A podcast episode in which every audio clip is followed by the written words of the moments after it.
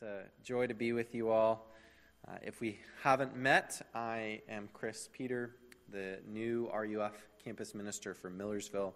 I got to come and be with you and share a little bit about uh, our work at Millersville uh, a couple of months ago. And it's a joy to be back with you to open up God's Word and to uh, be with you once again. Uh, my wife, Kelsey, and I moved here at the beginning of June. Uh, we are expecting our first baby uh, at the end of January, and we are uh, in the process of closing on our first home uh, that hopefully will close on December 3rd. So it's been a bit of a whirlwind uh, few months and will continue to be, but we're so grateful to have uh, your support as Providence. Uh, especially as we go out and do ministry on the campus at Millersville. It's been a really encouraging semester, and it's been really great to see how God is, is working in the lives of students' hearts uh, through the, the word and, and through the prayers of the saints. It's, it's a beautiful thing. So uh, it, is, it is good to be with you all. This morning, we are going to be looking at Psalm 133. But before we turn to the scriptures, I wanted to ask us a question. And that question is why can't we be friends? If you are familiar with that question, it may be from the hit song, Why Can't We Be Friends, which uh, released in 1975. Uh, and uh, it's, it's stuck around, I think, uh, in part because it's got a, a catchy tune, uh, but also because I think it's an important question that it's asking. Uh, as I come before you all this morning, in the back of my mind, that question is rolling around. Uh, will we be friends? Are there things that separate us or, or would uh, lead to division uh, between us? As you all are gathered here together, uh, some may be new or some uh, who have been here for, for many years, there are many uh, things that could separate you from being friends, from being united. And, and so, as we think about uh, what potentially uh, could separate us, we also want to think about what actually can unite us. Uh, this, this world we live in is full of, of conflict. Uh, I think we've felt that a little bit more uh, over the last couple of years heightened sense of conflict, uh, things that, that push in between us to, d- divide, it, to divide us. Um, whether that's whether or not to get vaccinated or, or something like Black Lives Matter versus Blue Lives Matter or, or something even as, as silly as, as my wife and I have moved to Pennsylvania of Wawa or Sheetz Um, or maybe Rutter's. I see a lot of Rutter's around this part of uh, Pennsylvania. But, but whether big or small, there are all kinds of things that divide us. And the scriptures speak to us in Psalm 133 and gives us a beautiful reminder of where unity can be found in the midst of a world that is divided. As we look at this psalm, the main thing that I hope we take away is that the, the good life, the, the truly blessed life, is found in Christ's holiness and is shared with his people. The, the good life is found in Christ's holiness and is shared with his people. Let's turn now to God's word, to Psalm 133. Uh, this can be found in your bulletins, or uh, if you open up your uh, scriptures, I'm reading from the English Standard Version. Psalm 133 a song of ascents of David. Behold, how good and pleasant it is when brothers dwell in unity. It is like the precious oil on the head, running down on the beard on the beard of Aaron, running down on the collar of his robes. It is like the dew of Hermon, which falls on the mountains of Zion. For there the Lord has commanded the blessing, life forevermore. Let's go to prayer as we consider God's word for us this morning. Heavenly Father, we thank you for your word. We thank you that as we come as, as sinners, as divided people, divided from one another and from you, that we can find life and hope in your word. We pray that you would work now through your Holy Spirit to open our ears and our hearts to, to hear of our sin, but to also hear of your good news in Jesus Christ, that we have grace and life. Pray that Jesus would be glorified this day. It's in Christ's name that we pray. Amen. Well, as we look at this psalm, I want to first draw our attention to uh, the little uh, prescripts that I read for you. They're not in your bulletin, uh, but they are in your uh, Bibles if you open up and see them. But uh, it, it's a little bit of a, a context as we uh, enter into this psalm to understand what this psalm's purpose is. The first little prescript given there is that this is a song of ascents. And a song of ascents uh, was uh, a song that was used by the people of Israel as they ascended up the mountains of Zion into Jerusalem, as they came to the temple to go into the presence of God, the people of God believed it was important to sing about unity. And as we come together as the people of God this morning, coming into the presence of God in a, in a unique and special way, this psalm is important for us as well to be reminded of unity. The other little prescript that's given there is of David. And, and that almost certainly means that this psalm was written by King David, the great uh, king of, of the Bible that we see uh, as a man of faith. Uh, the, the Bible describes him as a man after God's own heart. And we're familiar with him from stories like the story of David and Goliath. But as you dig deeper into the life of David in the Bible, you see that his life was full of conflict. As, as we hear this beautiful psalm picturing unity and, and the, the blessing of it, and we read David's life, we see that there was a great deal of conflict. As a young man who served the king before him, Saul, he was uh, betrayed by Saul. Saul tried to put him to death because he saw him as a threat. And then when David uh, becomes king and he's at the height of his power, he betrays his own faithful servant Uriah, committing adultery with Uriah's wife Bathsheba, and then having him murdered to try and cover it up. And then towards the end of his life, there's bitter conflict in David's own house as his sons uh, Amnon and Absalom feud, as, as Amnon rapes his sister Tamar. And then uh, Absalom murders him uh, in revenge. And then Absalom is not punished properly for this sin. And then Absalom uh, attempts to revolt against David uh, in, in a, a bloody rebellion that ends in Absalom's own death.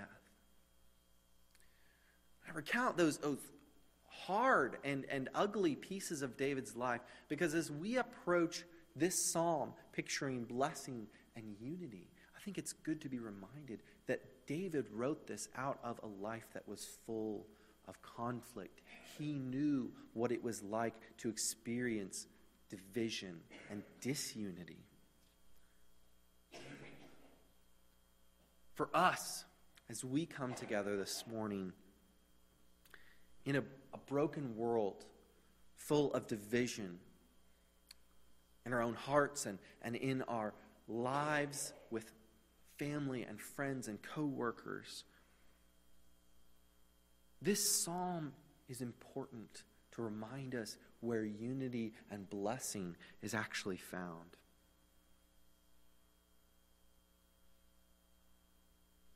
This, this psalm uh, gives us direction.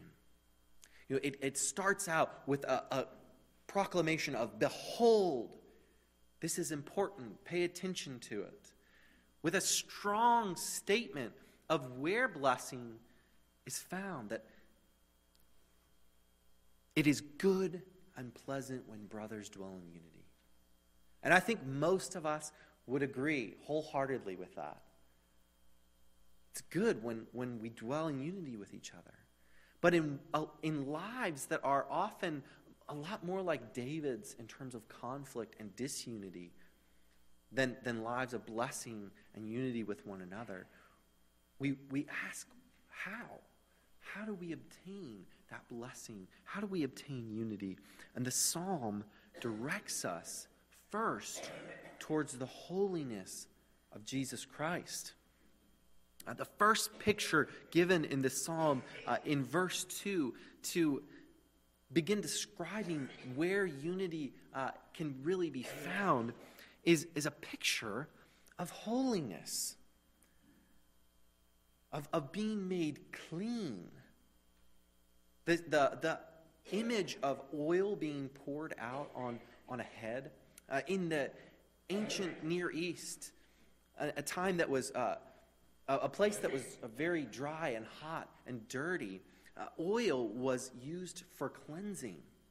I had a professor in seminary who loved to compare this to a refreshing shower on a hot day. We've uh, finally gotten to a, a, time in the seasons where it's a little bit cooler, but uh, this, this past summer was hot. And if you spent time outside uh, doing any kind of activity, you most likely got dirty and, and grimy and smelly. And if you uh, came home or, or went to work and you were around other people, they probably didn't want to be around you uh, unless you had a shower to, to cleanse you, to, to remove that smell, that, that dirt and grime. And for us as people who have broken God's law, we are dirty and an affront to Him. We need cleansing. We need to be made holy to come into His presence. The people of Israel needed that. And this picture of what's happening is a picture of the representative of God's people being made holy. Aaron was the first high priest of Israel.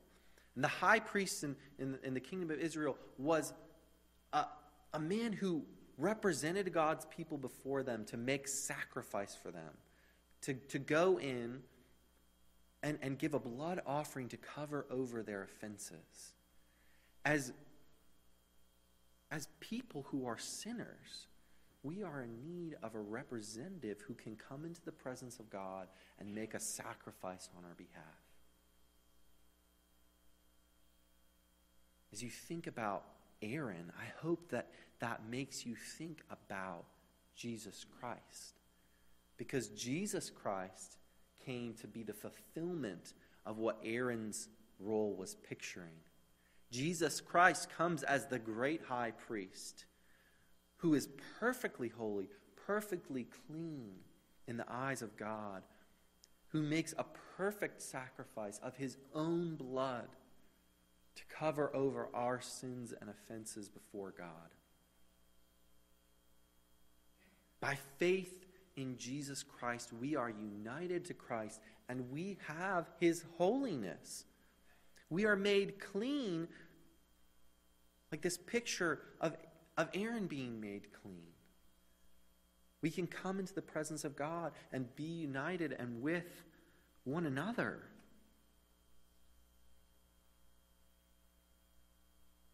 This, this holiness and this ref- this is really a refreshing picture given here, uh, is meant to point us to Jesus and his holiness and where life can really be found.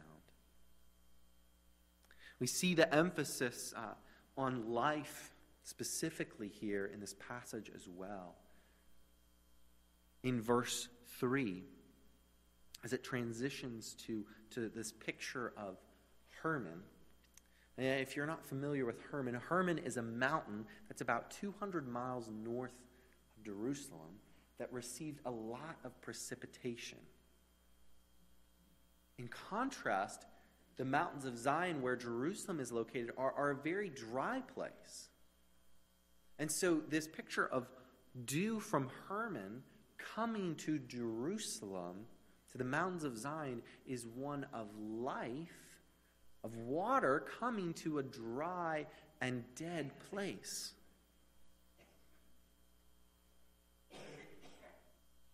When we are found in Jesus Christ, when we have His holiness, we have life as well, life abundant in the midst of a world that is dead, separated from God and from one another. In our lives of division and conflict, we should long for the holiness of Jesus and the life that it gives us. That life that is ours in Christ, that holiness that is ours in Christ, is, is essential for us as we think about the nature of unity. But, it, but it's not, uh, that's, that's not where it stops. We're not just told you have life and holiness in Christ. We're also told that that's meant to be shared. That as the people of God, we live together in that life given us by Christ. That at the end of verse 3, the, the second half of verse 3, we're told, For there the Lord has commanded the blessing, life forevermore. Where is the there that blessing and life is found? As we look back in the psalm, I think it's pointing back to that truth at the start that it's good and pleasant when brothers dwell in unity. That's then explained in light of Jesus Christ that as we're unified in Christ and in his holy representative, that we have life. As we come to the New Testament, there's all kinds of references in the scriptures to being one in the body of Christ. That as we find life in Christ, we share that life and that body with fellow believers. We cannot escape the reality of life together as believers, even though it's challenging. Kelsey and I are, are on the process of, of buying a new home. Uh, and part of the reason why we want to buy that, we want to be here, we want to be rooted and grounded and have a, a place to host students. But uh, in the apartment that we've been living in, we've had upstairs neighbors. Uh, and sometimes these neighbors will get up in the middle of the night and, uh, and walk around, and uh, the floors are very loud, and so that will wake us up in the middle of the night. And that's been a challenge of living in the same place. And so we're, that's part of why we're moving to a different house. I think a lot of times we have that sense as Christians that, that when we experience challenges with one another, we want to get up and move and find life somewhere else. But what we are given in the scriptures is that life in Christ means life with one another in all of its challenges. We're called to dwell together, and one day we will live together forever uh, with perfect unity. But in the meantime, we are called to move towards one another because we share life together. As we think about how to apply that life that holiness of Christ that's ours and, and sharing it, there's a, there's a few things I think I want to emphasize. And the first is that we, we, we should stop looking for life in places other than Christ. There are all kinds of promises about where life can be found in the world around us. I don't know what uh, are most the most appealing uh, promises that this world has to offer you, but there are a lot. Things like if you have perfect health, that if you can maintain your physical body, that that's what blessing is going to come through. Or, or if I get enough uh, personal freedom, that if I can do what I want, I can find blessing. Or if I have enough power, political power, or social power that I can find blessing. And those things aren't necessarily bad. But when those things become our source of life rather than Christ's holiness, we quickly find not blessing, but division and disunity. We're called to, to, to give up those, those idols and pursue life in Jesus Christ, to see those things in light of Christ.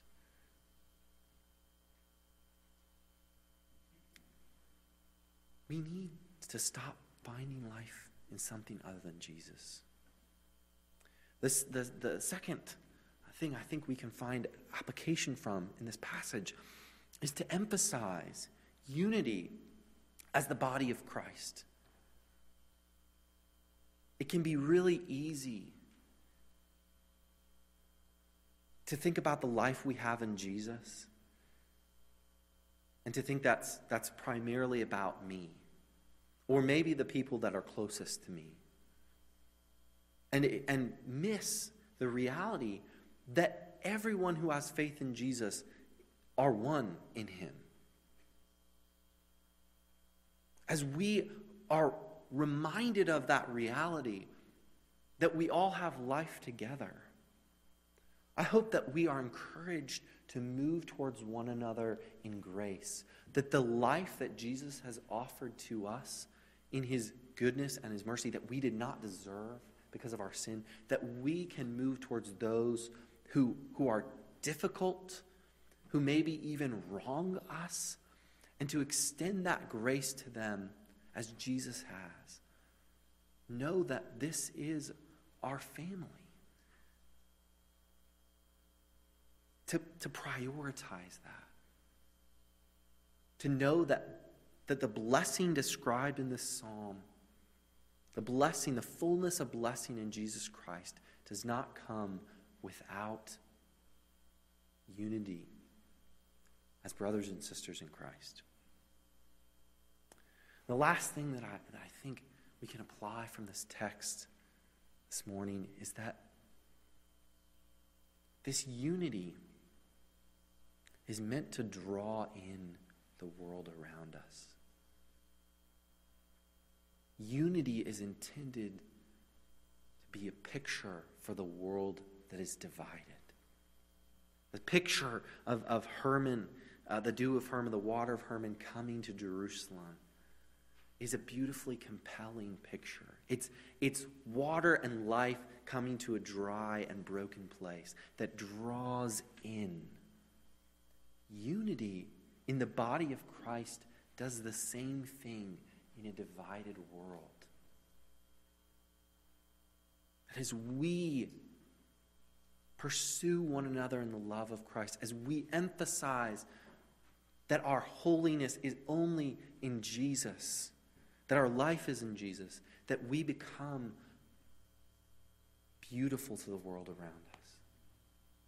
That's not always how it happens, but, but that should be our desire. That our life in Christ would be going out to the world around us, that we would take that grace to a lost and divided world. As we think back about that, that opening question of why can't we be friends, the reality the scriptures give us is that we can't be friends because of sin. But we can be friends because of the holiness of Christ that is ours through faith.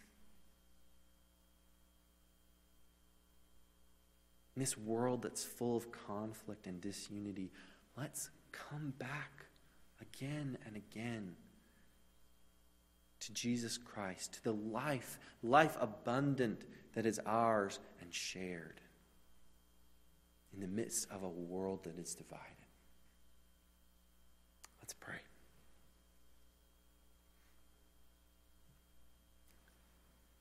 Heavenly Father, we thank you for your scriptures.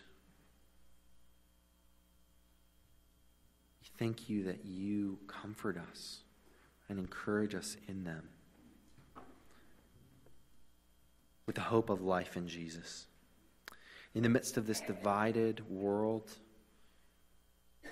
I pray that this congregation of Providence Presbyterian would be united by faith in Jesus to one another and live as your people.